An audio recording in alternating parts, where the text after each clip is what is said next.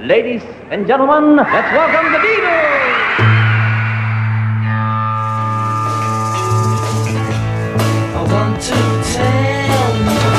About the Beatles, der Podcast zu den Fab Four mit Malte Asmus. It's great, it's sold, it's the bloody Beatles, shut up. Es war nur ein ganz kurzer Fußmarsch für Brian Epstein. Nur drei Minuten dauerte der Weg, der ihn von seinem Plattenladen in Liverpool zu einer schmalen Treppe führte. Und deren 18 Stufen stieg Epstein hinunter, öffnete die Tür und tauchte in eine völlig neue Welt ab. In einen Cellar full of noise, so beschrieb ihn Epstein später und nannte auch seine Biografie so.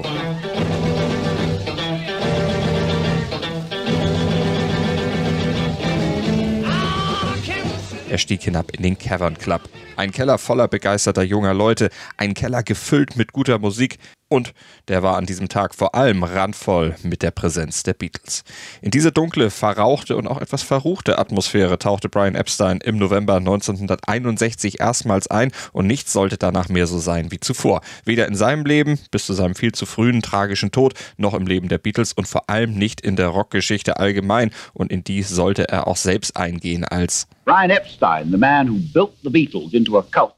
Hallo und herzlich willkommen. Mein Name ist Malte Asmus und ich begrüße euch zu einer neuen Ausgabe von I Want to Tell You About the Beatles, dem Podcast über die Fab Four. Und in dieser Folge, da dreht sich alles um Brian Epstein. Um den Mann also, der als erster wirklich an das Talent der Band glaubte und deshalb auch beschloss, ihr Manager zu werden und sie dann an die Spitze führte, beziehungsweise wie wir es eben im O-Ton gehört haben, zu einem Kult zu machen. Und damit wurde Epstein nicht nur ein weiterer der vielen, die als fünfter Beatle in die Rockgeschichte eingingen, sondern wie es Paul McCartney später in der BBC sagte, Beatle, Über einen anderen, der diesen Beinamen fünfter Beatle ebenfalls verdient hat, den Produzenten George Martin, habe ich euch ja in einer anderen Ausgabe schon erzählt. Der war das musikalische Mastermind hinter den Beatles. Und Epstein? Das Geschäftliche, auch wenn es durchaus viel und berechtigte Kritik an seinem Wirken als Manager gab. Vor allem eben an seinen finanziellen Entscheidungen dazu, aber später noch etwas mehr. Aber eins ist auf jeden Fall klar, ohne Epstein wären die Beatles vielleicht nie über die Grenzen Liverpools hinaus wirklich bekannt geworden und nie zu einem weltweiten Phänomen geworden, das die Musikgeschichte beeinflussen sollte, wie kein zweites. Brian was a, a beautiful guy, Brian Epstein, and he was a, an intuitive theatrical guy and he knew we had something he presented as well. Das war John Lennon, der sich in diesem BBC-Interview lobend über den Manager ausließ. Lennon, dem immer eine sehr innige Beziehung zu Epstein nachgesagt worden war. Auch dazu später noch mehr. Epstein repräsentierte also die Beatles, aber sie nutzten auch ihm, denn ohne sie wäre er wohl auch selbst nie nennenswert bekannt geworden. Epstein entstammte der englischen Mittelklasse. Seine Vorfahren waren aus Osteuropa eingewanderte Juden, die es in Liverpool zu einigem Wohlstand gebracht und ein Familienunternehmen aufgebaut hatten. Und zudem gehörte neben einem Möbelhandel auch eine Kette von Plattenläden. Schon als Kind war Brian sehr kreativ, lernte Geige, doch beruflich durfte er seine Kreativität später nicht ausleben. Dabei hätte er gerne was mit Mode gemacht. At the age of 16, I had ambitions to be a dress designer.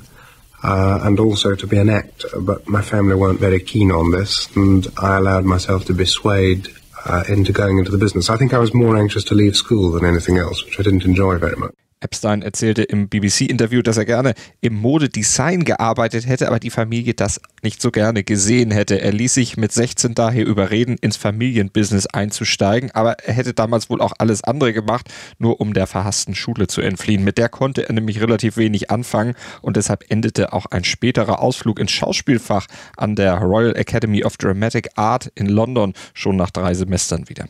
Epstein kehrte also nach Liverpool zurück und übernahm die Plattenläden seiner Familie, die North End Music Stores. Und da kam er der Legende nach erstmals mit den Beatles in Berührung, zunächst indirekt. Und von dieser ersten Berührung, da gibt es viele verschiedene Versionen, die im Umlauf sind, aber so hat Epstein selbst die Geschichte immer erzählt. Zum Beispiel hier in einem Interview im US-Fernsehen. I heard about them through uh, a lad who was asking for a record by them in one of my stores, or my family's stores, in October 1961. Ein junger Kunde kam also eines Tages in seinen Laden gestürmt und suchte nach der Platte einer Band namens The Beatles. Doch Epstein, der führte keine Platte dieser Gruppe und wurde neugierig. Er stellte Nachforschungen an und fand heraus, es gab eine deutsche Veröffentlichung des Songs My Bonnie, aufgenommen in Hamburg und erschienen bei Polydor.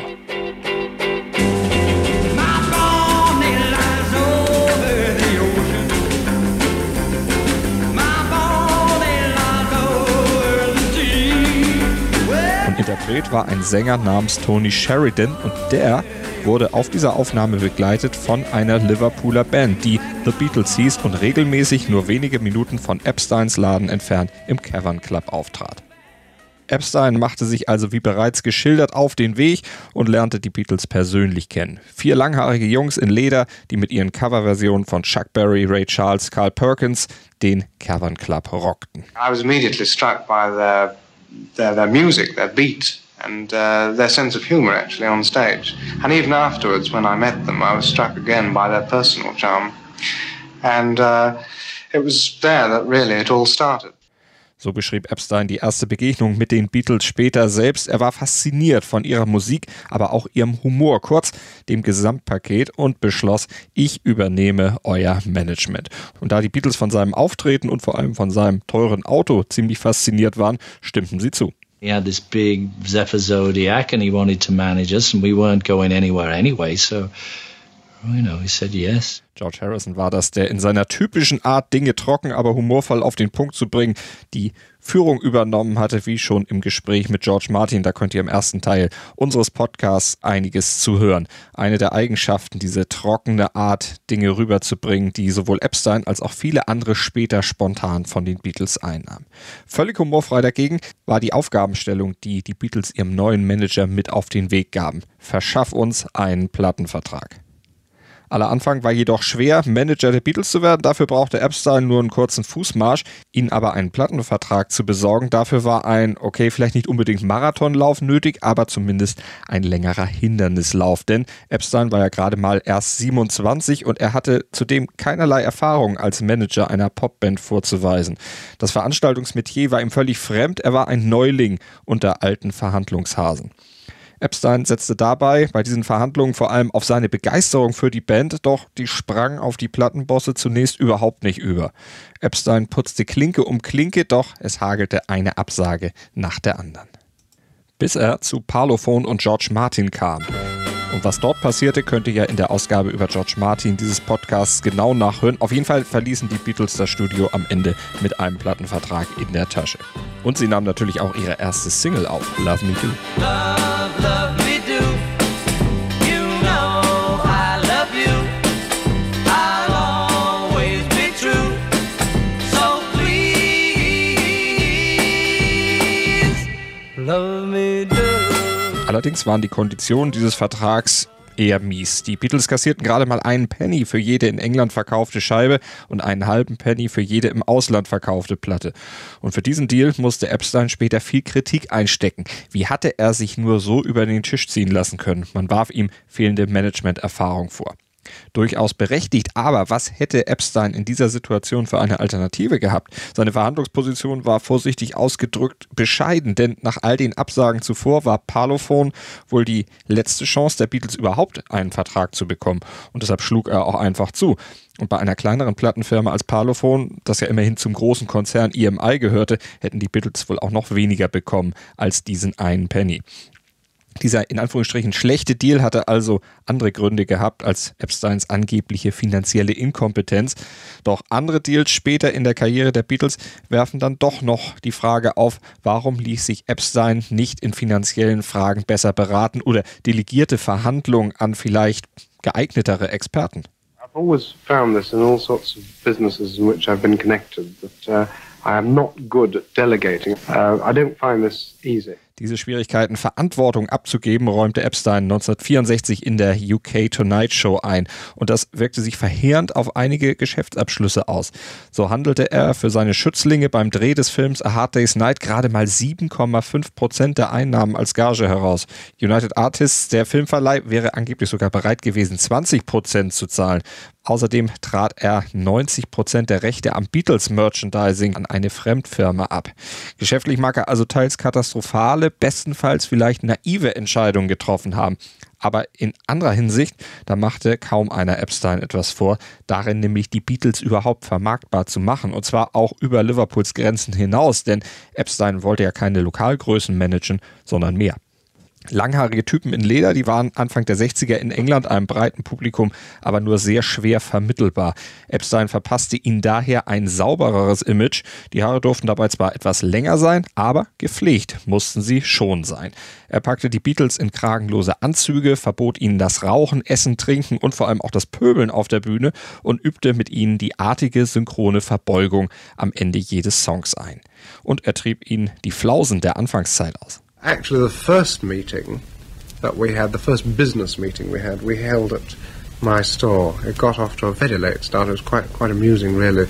Um, three of the boys arrived at the appointed time at four o'clock. I was very busy ordering records for Christmas, and uh, Paul didn't show at all for at least three quarters of an hour, and I was a bit put out about this. I thought this is the first meeting; they want to do something about management and so on. And I asked one of the boys to get on the phone to him, and he came back and he said, "Well, he's just got up. He's in the bath." So I sort of, you know, shouted about a bit, and I thought this is very disgraceful indeed. And uh, how can he be so late for an important thing? And um, George just simply replied, it was very typical of them. Well, he may be late, but he's very clean. Epstein berichtete der BBC hier über ihr erstes Meeting und ausgerechnet Paul, der sonst immer so als Streber der Band galt, war hier der Unpünktliche. Er hatte verschlafen und George rettete mal wieder mit einem trockenen Spruch die Situation und sorgte dafür, dass Epstein nicht gleich wieder absprang. Der neue Manager machte sich auch schnell ans Werk und sorgte als Kolumnist der Musikzeitschrift Mercy Beat auch gleich höchst selbst für gute Presse und viel Publicity für seine Jungs. Und der Erfolg dieser Maßnahmen, der ist ja bekannt, die Beatlemania, die sprach für sich. Und angezogen vom Erfolg der Beatles konnte sich Epstein vor Anfragen weiterer Klienten kaum noch retten. Gary and the Pacemakers, Cilla Black und viele mehr vertrauten sich seinem Management an, doch sein Hauptakt und Hauptaugenmerk waren natürlich die Beatles. Er brachte sie regelmäßig in die großen Fernsehshows Großbritanniens. Und 1964 schaffte er es sogar, die Beatles ins US-Fernsehen zu bringen, in die Ed Sullivan Show. Und das war gar nicht so leicht, denn die Verantwortlichen der Show, die wollten die Beatles eigentlich nicht zum Hauptakt der Show machen, erzählte Epstein im Interview mit US-Talker Larry Kane. I had to fight with them to get them to uh, give them top billing on the show, which they eventually agreed to do after a lot of uh, argument. And uh, they weren't very big in the States at that time. But when they eventually did come here in February, this earlier this year, uh, they had a number one hit record.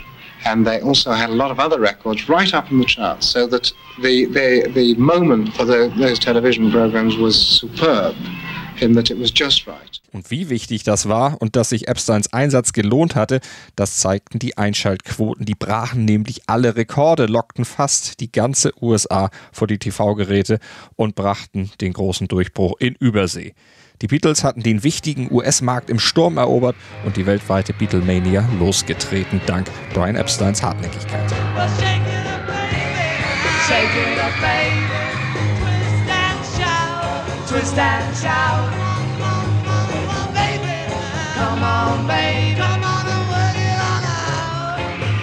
Doch als die Beatles 1966 entschieden, nicht mehr auf Tour zu gehen, sondern sich auf die Arbeit im Studio zu fokussieren, da begann der Einfluss von Epstein auf die Beatles langsam aber sicher zu schwinden. Die Jahre zuvor hatte er fast komplett dem Aufbau der Karriere der Beatles gewidmet, war rund um die Uhr für sie im Einsatz und mit ihnen weltweit unterwegs gewesen, zulasten seines Privatlebens. where I don't have uh, much of a social life, and that most of my time is spent with my artists. Und das fiel jetzt auf einmal alles weg, denn die vier Jungs, die vergroben sich mitunter wochenlang im Studio. Was sollte Epstein jetzt tun? Die Leitung der Plattenläden seiner Familie hatte er in andere Hände gegeben. Die anderen Künstler, die er unter Vertrag hatte, waren ihm lange nicht so ans Herz gewachsen wie John, Paul, George und Ringo. Und außerdem waren sie nicht so arbeitsintensiv, wie diese vier es über Jahre gewesen waren. Epstein-Biograf Philip Norman schreibt, die Fab Four seien Epsteins große Berufung, Mission und quasi Religion gewesen. Und auf einmal fühlte Epstein jetzt, ohne täglich mit ihnen in Kontakt zu sein, eine große Leere in sich. Und das fiel rückblickend auch Paul McCartney auf. We actually uh, did finish touring, I suppose Brian felt uh, his role was decreasing, and I think that was a sadness to him. I think that actually was what was happening. I think the problem was we were starting to feel we didn't really need much management. We are now in the studio making Sergeant Pepper, and Brian kept out to give him again Die Beatles schienen ihn also nicht mehr in dem Maße wie zuvor zu brauchen. Dazu kam noch, dass auch sein Ende Oktober 1967 auslaufender Vertrag als Beatles-Manager immer noch nicht verlängert worden war. Wenige Monate vor Vertragsende war die gemeinsame Zukunft von Epstein und den Beatles also ziemlich in der Schwebe. Und dazu kam seine private Situation. Brian, das berichten viele seiner Weggefährten, fühlte sich einsam, verlassen. Und das hatte neben der Tatsache, dass die Beatles ihn nicht mehr brauchten, noch einen anderen Grund, denn Brian war homosexuell. Im Showbusiness war das keine Seltenheit, ein offenes Geheimnis und auch keine große Sache. The word was out that Brian was gay uh, amongst people, you know. Um, the great thing for us was it didn't really affect us in any way. Für die Beatles war die Homosexualität ihres Managers also kein Problem, aber für die englische Gesellschaft zur damaligen Zeit. Denn Homosexualität war in England zu dem Zeitpunkt noch strafbar. Selbst eine geheime Beziehung zu führen, war Epstein wegen seines Promi-Status auch nicht unbedingt möglich. Die Gefahr aufzufliegen und erpresst zu werden, die war einfach zu groß. Hey, you've got to hide your love away. You've got to hide your love away. Du musst deine Liebe verstecken. Angeblich soll John Lennon dieses Stück Brian Epstein gewidmet haben. Andere behaupten, John soll damit sogar eine Affäre der beiden besungen haben. Denn beide waren zusammen kurz nach der Geburt von Lennons erstem Sohn Julian in einen gemeinsamen Barcelona-Urlaub gefahren. Doch dass zwischen beiden dort mehr vorgefallen sein soll, das stritt John Lennon immer ab. Sim was having a baby, and the holiday was planned, but I wasn't going to break the holiday for a baby. You know, that's how what a bastard I was. And I just went on holiday, you know, and I watched Brian with picking up the boys. You know, we didn't have an affair. Aber Epstein hatte Affären, ziemlich flüchtige, die er in einschlägigen Bars aufgabelte und die häufig so endeten, dass Epstein zusammengeschlagen und ausgeraubt zurückblieb. Bittere Enttäuschung, die ihn mehr und mehr in Depressionen verfallen ließen und die versuchte Epstein mit Medikamenten zu bekämpfen. Er nahm Uppers, um seine Stimmung aufzuhellen und Downers, um Schlaf zu finden. Außerdem konsumierte er Marihuana und seit Jahren auch Amphetamine. Und seine Sucht, die nahm im Laufe der Jahre immer größere Züge an. Selbst ein Aufenthalt in einer Suchtklinik kurierte ihn weder von seiner zudem noch dazukommenden Spielsucht, noch brachte er Epstein von den Drogen los. Und von denen nahm er am Abend des 26. August 1967 offenbar zu viele. Epstein starb in der Nacht an einem Mix aus Alkohol und Schlafmitteln mit gerade einmal 32 Jahren. Die Beatles weilten zu diesem Zeitpunkt mit dem Maharishi in Wales und merkten nach ihrer Rückkehr, wie sehr Epstein doch fehlte, als Freund, als Vertrauter, ja und auch als Korrektiv. I knew that we were in trouble then. I never, I didn't really have any misconceptions about our ability to do anything other than play music. And uh, I was scared, you know. I thought we fucking had it. Angst hatten die Beatles, sagte John Lennon in diesem BBC-Interview. Angst davor, wie es weitergehen sollte ohne Brian. Denn viel was anderes als Musik machen konnten sie ja nicht. Und sie mussten es nach dem Tod Epsteins aber, mit allen negativen Konsequenzen, die dann noch kamen und aus dieser Situation ohne Management dazustehen erwuchsen. Wie ihre Geschichte weitergegangen wäre, wäre Epstein nicht gestorben, die Antwort darauf ist natürlich reine Spekulation, aber vielleicht kann man sagen, Epstein war sicherlich nicht der geschickteste Finanzmanager, aber er hatte eben Gespür für das Showbiz, wusste, was erfolgreich sein würde und was eben auch nicht. Ein Desaster wie die Magical Mystery Tour oder auch das Chaos und die Pleite bei Apple, die hätte er mit Sicherheit verhindern können. Und es hätte auch das Hickhack um seine Nachfolge nicht gegeben, über das sich die Beatles am Ende zerstritten. Aber das sind andere Geschichten und die gibt es dann auch in Kürze hier bei I Want to Tell You About the Beatles, unserem Podcast auf meinmusikpodcast.de.